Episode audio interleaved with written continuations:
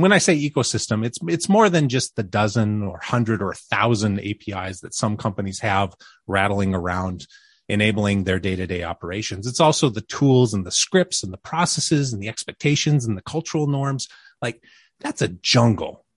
And if you only focus on the individual APIs, even if you're executing at a very high level for those individual pieces, if you ignore the jungle and the unique set of skills it takes to manage that, you're going to re- return suboptimal results.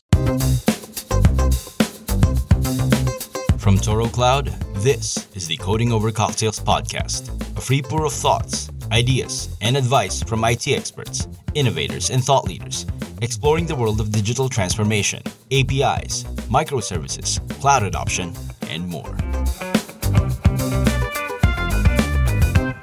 Welcome to episode 57 of the Coding Over Cocktails podcast. My name is Kevin Montalvo, and joining me from Sydney, Australia is Toro Cloud CEO and founder, David Brown. Good morning, David. Hi, Kevin. All right, our guest for today is a platform thinker, digital transformer, API design architect, people manager, conference speaker, developer advocate, and writer.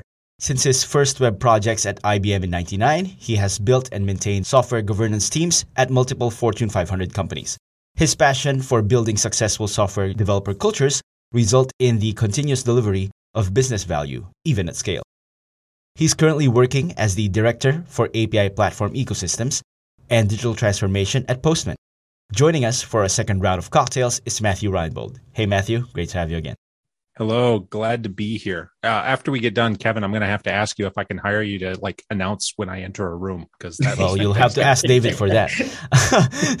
it, it, does. It does sound good an intro, doesn't it? Like you think, wow, I did all that.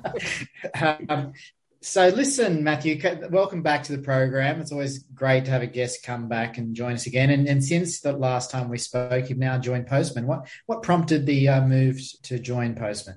It was an incredible opportunity. I've spent a number of years working with large enterprise organizations, trying to get them moving on large enterprise scale initiatives. And that was really rewarding, really fulfilling. But I felt so often that we were developing new techniques or new processes or new ways of approaching API development that really could have benefited the entire industry.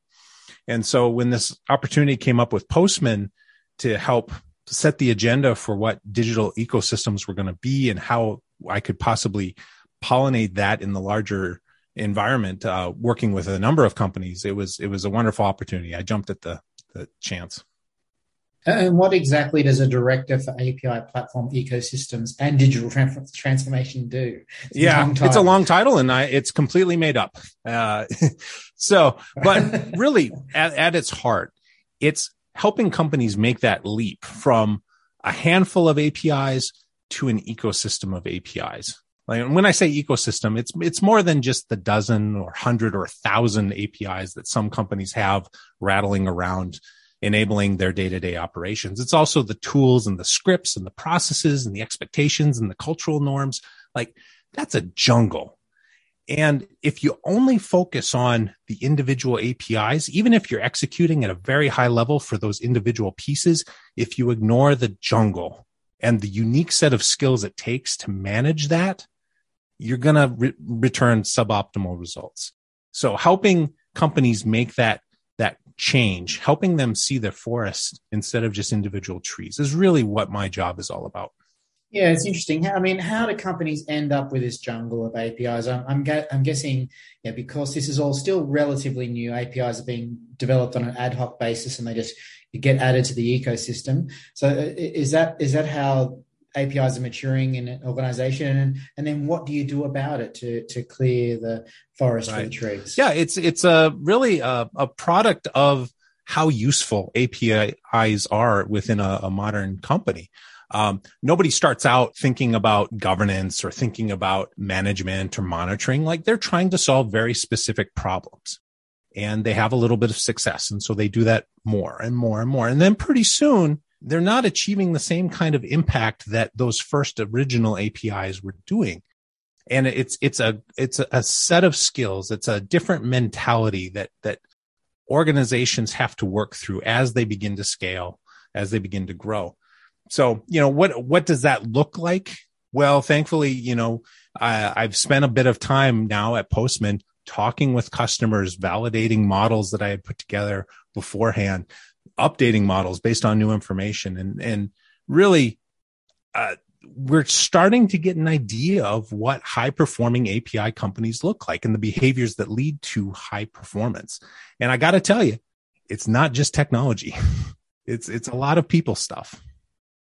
So that's interesting. So you you you obviously had a lot of theory and development in your writing, and now you're going into these organizations and evaluating their their existing process and documentation of their APIs. But you're noticing some high performing companies, some which which are obviously clearly doing something well or doing something different.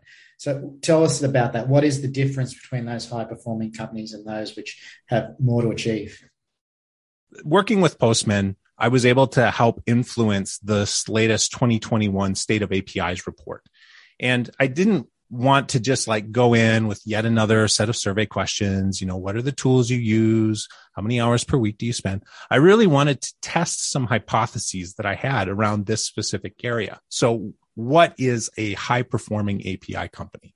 Well, this may sound obvious, but we needed to test it out. API, high performing API companies are really companies that ship sooner, ship more often, have fewer mistakes or rollbacks when they do ship. So it's not just throwing more spaghetti at the wall trying to get something to stick. Like what they're putting out there is good and they're not having to take it back. And then finally, when things do fail, those companies are able to recover faster. So like all of that should sound kind of obvious. That's what high performance looks like. But then we had to go one level deeper. Like, okay, so we're able to ship, but what leads to those kind of behaviors? Because obviously any company would want that. If, if some CEO could just sign a check and have that happen, they'd do it yesterday. And when we got into the numbers and started looking at correlation between high performing teams and subsequently the behaviors that we saw, there was really three major themes around that. First is an articulated vision for what the APIs are doing for the organization. Your C suite may not know the difference between a three layer architecture and a seven layer salad. That's fine. But they should be able to articulate how technology modularity helps them strategically. So, you know, back in the days when we went into offices and we might get on an elevator and have a 30 second conversation with an executive, like they should be able to say in that time how APIs relate to the business strategy. More, more so in five years, they should be able to say, this is where we will be because of APIs.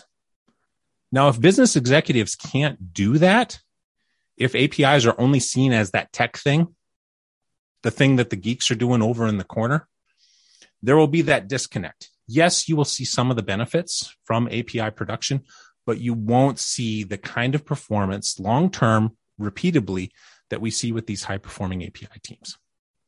So that that's the first part. That's interesting because recently we have been talking a lot about uh, where the driver for digital transformation initiatives come from? Does it come from this, the CEO level down, the board level down, uh, C suite? If so, where in the C suite? So you're finding the uh, C suite in those high performing companies are very much aware of the impact that APIs are making, that modularity, as you call it, and and so and your expectation is over the next five years they're able to articulate the real differences that our APIs are making in their company. So just to back up on on what you're saying there, I want to make it clear to the audience, like that's not saying that digital transformation, that vision vision setting, can only come from leadership the what we've seen is digital transformation can start anywhere but it needs to connect to the leadership. They need to be able to articulate how it relates to strategy how it helps the company win.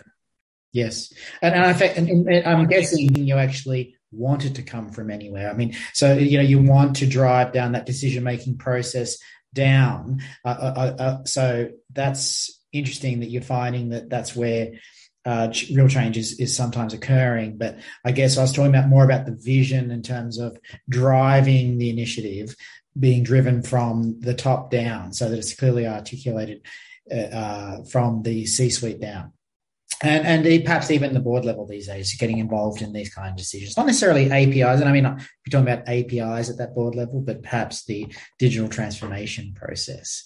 So but you're, you're finding that apis is becoming a real part of the vocabulary of that c suite is that right? So it's something that they're they're actually bringing up in in uh, your conversations right. with them. And to be clear like we're talking about digital transformation not just digitization and I draw a very distinct line between those two things. So there's lots of opportunity for software to be applied in companies to make what they already do more efficient, faster, better, possibly cheaper.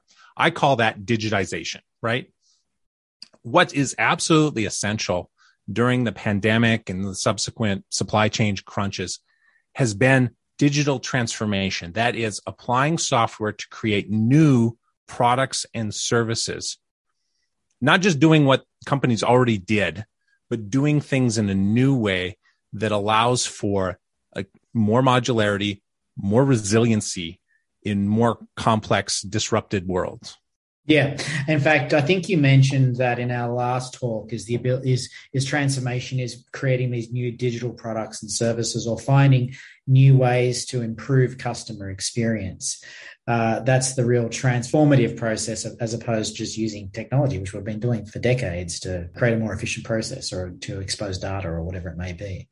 I'm glad you brought up the state of the API report because we wanted to ask you a few questions about that. Um, one of them was uh, you asked about how companies responded to the pandemic and how APIs related to that. What were your findings in regards to to uh, pandemic and right. how people responded? Uh, probably the most obvious thing, like suddenly a large percentage of digital workers were remote, and that couldn't have happened without APIs. That's kind of obvious. Let's set that to the side and talk about the second level, like whether you were attending a church service over a video conferencing call, taking telemedicine for the first time, meeting with your doctor on your phone, um, doing th- simple things like curbside pickup. Like there was no other worldwide event, at least in our lifetimes, that has changed consumer behavior like the pandemic. So all at once, people were trying to achieve common, normal, everyday tasks in a way that was safe. And that was a worldwide phenomenon. That wasn't just one country that was a little disrupted, a worldwide phenomenon that had people seeking out different experiences, different ways of delivering value. Um, companies that had already invested in their API portfolios were uniquely suited toward that change. So if you had already taken your ordering in your inventory system and put it in an API, you could more easily then spend a little bit of developer time and create that curbside pickup experience. Whereas if you had a traditional point of sale mainframe, you were months behind. And as we look forward to the future, like these things aren't going to go away. I love my curbside pickup. It's incredibly convenient. Despite appearances, I sometimes don't like to talk to people. and therefore, you know, being able to roll up, get my stuff and leave is incredibly attractive. So likewise, you know, things like being able to get a doctor on an application is is incredibly convenient. And now that people have tried that, they've seen what that can do for them out of necessity. Now there's the expectation that other products, other experiences have that same level of convenience. So even if you we're able to weather the pandemic and you're looking at things well there's probably going to be a subset of the population that's going to still expect that level of convenience that level of um, intimacy that level of on demand response that they got during the pandemic. Yeah and another finding was which is not really that uh, uh, uh, surprising is that developers are spending more time working with APIs, it was the amount of time which really surprised me, with most respondents saying they're spending more than 10 hours per week on API development, although it was to a, a, an API questionnaire from Postman. So perhaps there was some skew there in the respondents. Um, when you break down this API development effort, what tasks are they spending their most time on? And, and were you able to identify any areas for improvement where they perhaps could be spending their time more efficiently? Yeah. So we saw that approximately two thirds of the time was spent on activities other than programming or developing the APIs. So these things were things like monitoring, debugging, designing, documenting, all of the the halo of activities to actually successfully fulfill an API's expectations uh, vastly outweighed the actual time to create the API itself. As far as like where we could get better, I think as an industry, we're still struggling with dependency management. Uh, the there's a quote in the report itself from an individual that unfortunately is not unique they talked about how a significant amount of their time was just looking over their shoulder at their dependencies, making sure that they weren't changing, having to make sure that, like, oh my gosh, am I going to get a call at 2 a.m. because of PagerDuty because somebody pushed something to production and that's going to be a problem for me. So, from an API producer side, we need to get much better about articulating what constitutes a breaking change and subsequently how to communicate those out and and and achieve logical sensical rollouts of those things and from a consumer standpoint we need to have better automation and monitoring for knowing when the sand starts to shift so that we can proactively jump in and, and not have it be a production issue. Um, you know whether that's lower tier environments being able to test our third parties and make sure that they the lower tier environments are remaining stable before they get into production or just having regular monitoring set up so that you know we have canaries in the coal mine i think is going to be incredibly important going forward yeah good advice uh, we've often talked about api first on this podcast uh, two-thirds of the respondents said they're already embracing uh, api first but only 8% regarded their uh, API first approach as being excellent, what you uh, regard as 9 or uh, 10 out of 10. Why do you think the vast majority are not rating their approach to API first very highly? I go back to the fact that it's it's so much more than just implementing a particular architectural style. API first, yes, at its simplest form is making sure that there's an API for any associated functionality that's produced. Simple, straightforward. However, making sure that that API functionality is uh, valuable long term, that it meets the, the the needs of the consumers, that it is um, backed by solid ownership, that it's uh, all of these things uh, require in a lot of organizations a change to how they produce software. It's a change of mindset from individual projects that that meet a, a feature list or or a Jira ticket sign off, and then subsequently are sent out into the world. Changing from that product mind a project mindset to a product mindset, and that that's that's a big change. That that includes changing cultural norms. It means changing um, approaches to how this technology is managed. Um, I previously mentioned like the, the, three big behaviors that we saw were really um, a part of successful API companies, and we we talked about the vision aspect. The the second is making sure that these companies have and sustain virtuous flywheels of communication so that the developers that are creating the APIs are getting the feedback incorporating the feedback. Like anybody anybody can put out a suggestion box but it's whether you're actually taking those suggestions and incorporating them in and continuing a virtuous cycle of getting better and, and uh, improving.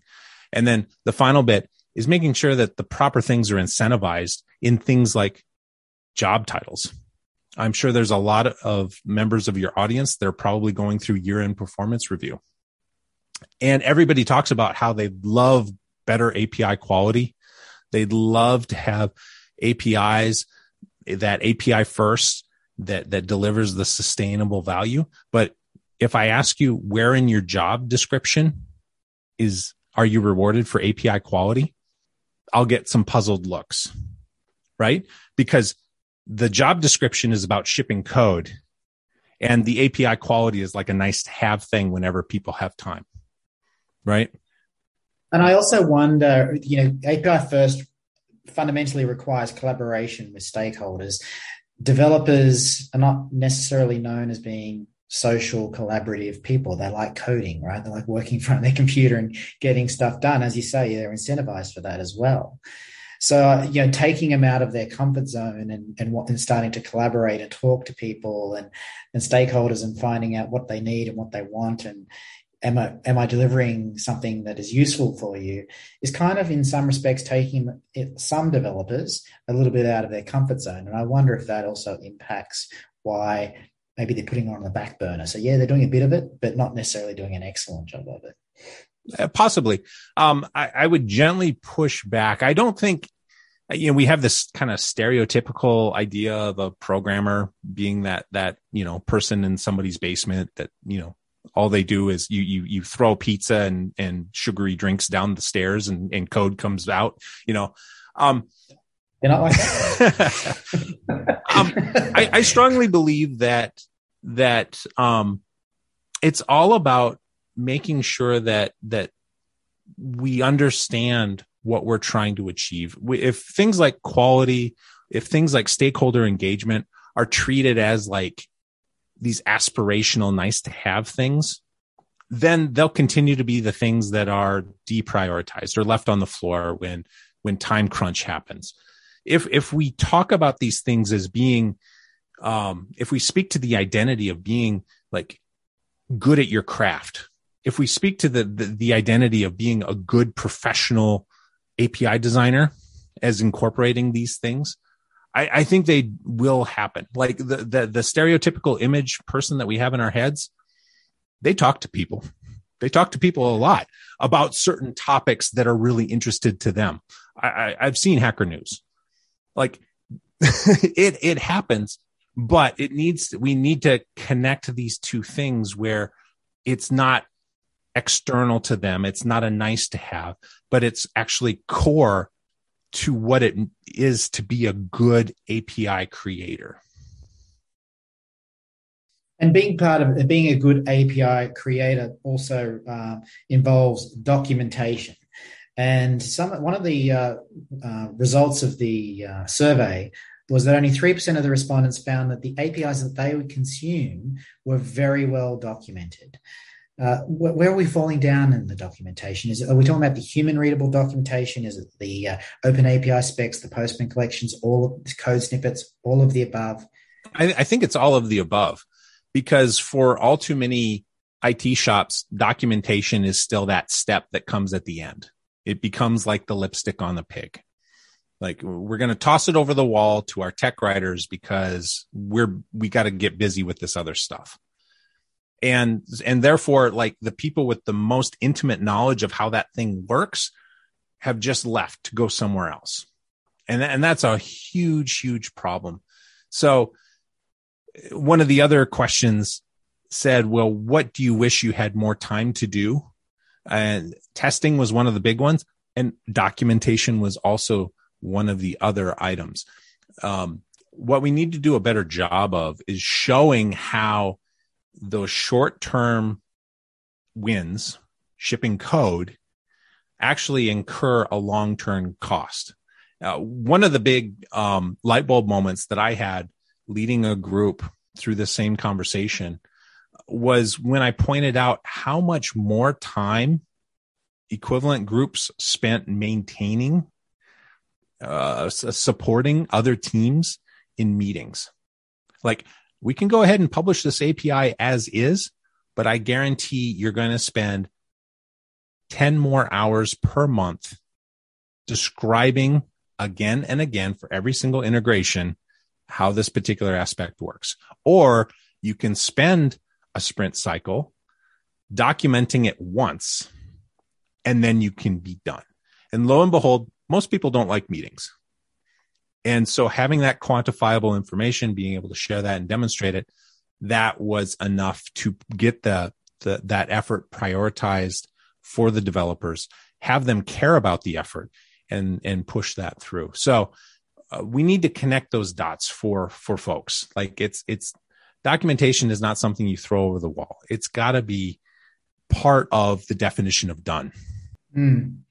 One of the other interesting things I found out, discovered in the survey was the adoption of REST. So we find that GraphQL, for example, gets a lot of buzz in the industry, uh, and then there's you know new uh, formats like AsyncAPI and the like. But the overwhelming majority were still uh, uh, using REST. What, what, what's driving the adoption of REST? Do you think versus these other uh, API topography, topographies? Uh, there's there's two big things. Uh, one, I think, just is the ubiquity of REST. Um, everything speaks the web, like every framework, every language, um, everything speaks the web, and therefore it is the easiest thing to get started with. It's it's native to almost everything at this point. But the second thing is it's just good enough, right? Eh, for those of us of a certain age, we might recall the semantic web. And it's coming up on 20 years now, but it was this idea that we were going to take this sloppy web and we were going to make it like perfect. We were going to make it rigid. Like everything was going to mean something and it was going to have all of this built in semantics to it. And subsequently it, it fell apart because that level of effort just didn't justify itself. And in the same way, I look at rest and yes, we complain about how it's kind of, it's, it's descriptive. It's not prescriptive. And so therefore you can have a lot of little wonky bits in there. And I think we need to stop thinking about that as a, as a downside and start thinking about it as a positive. Like the fact that it is so malleable, that it is so flexible is actually one of its strengths. So there will always be a place for um, API patterns that do one thing and one thing really well. Like I, I anticipate we're going to see a lot of those in the next half decade, but there will always be a certain level that just, just do rest because it's simple and it's straightforward. And there's a level of, of, um, flexibility there that you just don't get uh, everywhere else. And as a consumer of an API, being having a, something which is descriptive, knowing exactly what response you're going to get if you give it the payload that it's asking for, there's nothing wrong with it. you know, it, it, does it makes your life easier consuming that API sometimes if it's giving you the you know kind of payload and resources that you're after. Um, JSON schema dominated the specification of choice, which I thought was interesting because uh, OpenAPI version 3 actually uses a sub, extended subset of JSON schema described data formats. But, but JSON schema, OpenAPI, Swagger, they were given alternative choices in the question of which is their specification of choice. What's but what's driving then the adoption of JSON schema? Why did that outrank other formats, particularly OpenAPI, which would uh, seem to be the biggest industry body driving uh, API specifications for REST, at least. Anyway, it's it's a great observation, and it is something that we certainly want to look into more um, because it it is a bit of a head scratcher. If I if I had to make a theory, it's it's kind of goes back to what I just said about REST. Like we need just enough definition. Like just JSON by itself is great as a syntax, but we need just a little bit more information to have meaningful validation across systems or to provide a little bit extra information. And so JSON schema is performing that little bit of extra definition without having to go to some kind of heavy handed SOAP centric, like, you know, salt style sheet or something like that. Like it's just enough to get us the semantic meaning in our message payloads that is really useful without being too cumbersome. Fair enough. Uh, it, it, was an interesting uh, result of the survey I found. Um, look, we've been um, talking recently about the podcast, and we, we, we, we touched on this earlier about uh, who's driving digital transformation. So, APIs is obviously a large component of digital transformation within organizations. But as you say, it's It's just really a mechanism to facilitate change. And, and we're talking about cultural change and the like. So, in your experience, uh, these digital transformation initiatives, uh, who should be driving it? So the, we, we talked about before that yes, we'd like to see change occurring uh, lower down the food chain. You know, people closest to the customers and, and understand the customer experience that they're getting and, and what change they can drive and value they can drive. But where should the vision become coming from? Is it the is it the CEO? Is it the board of directors? Is it a director of digital transformation? Uh, yeah, someone with digital transformation in their title. What's your experience for that?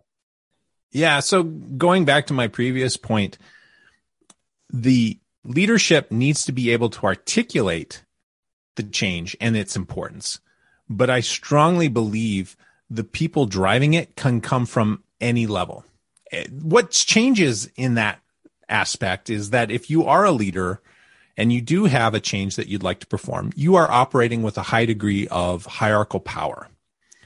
If you're on the front line, you still can drive change, but the nature of the power that you wield is very different. So there's some great resources out there. There's a fantastic TED talk called New Power versus Old Power. And I'm not crazy about that, that definition just because it sounds like one is obviously better than the other.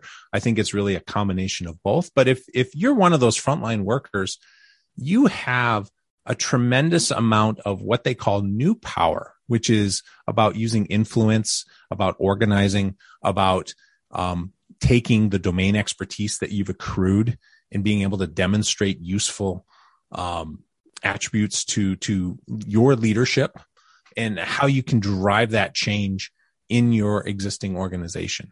Um, this is really important to me because as I talk about things like API governance and API ecosystems, you will see those frontline people that want better quality, that want better security, that want more time for documentation and testing and mocking, but they feel that they don't have any agency.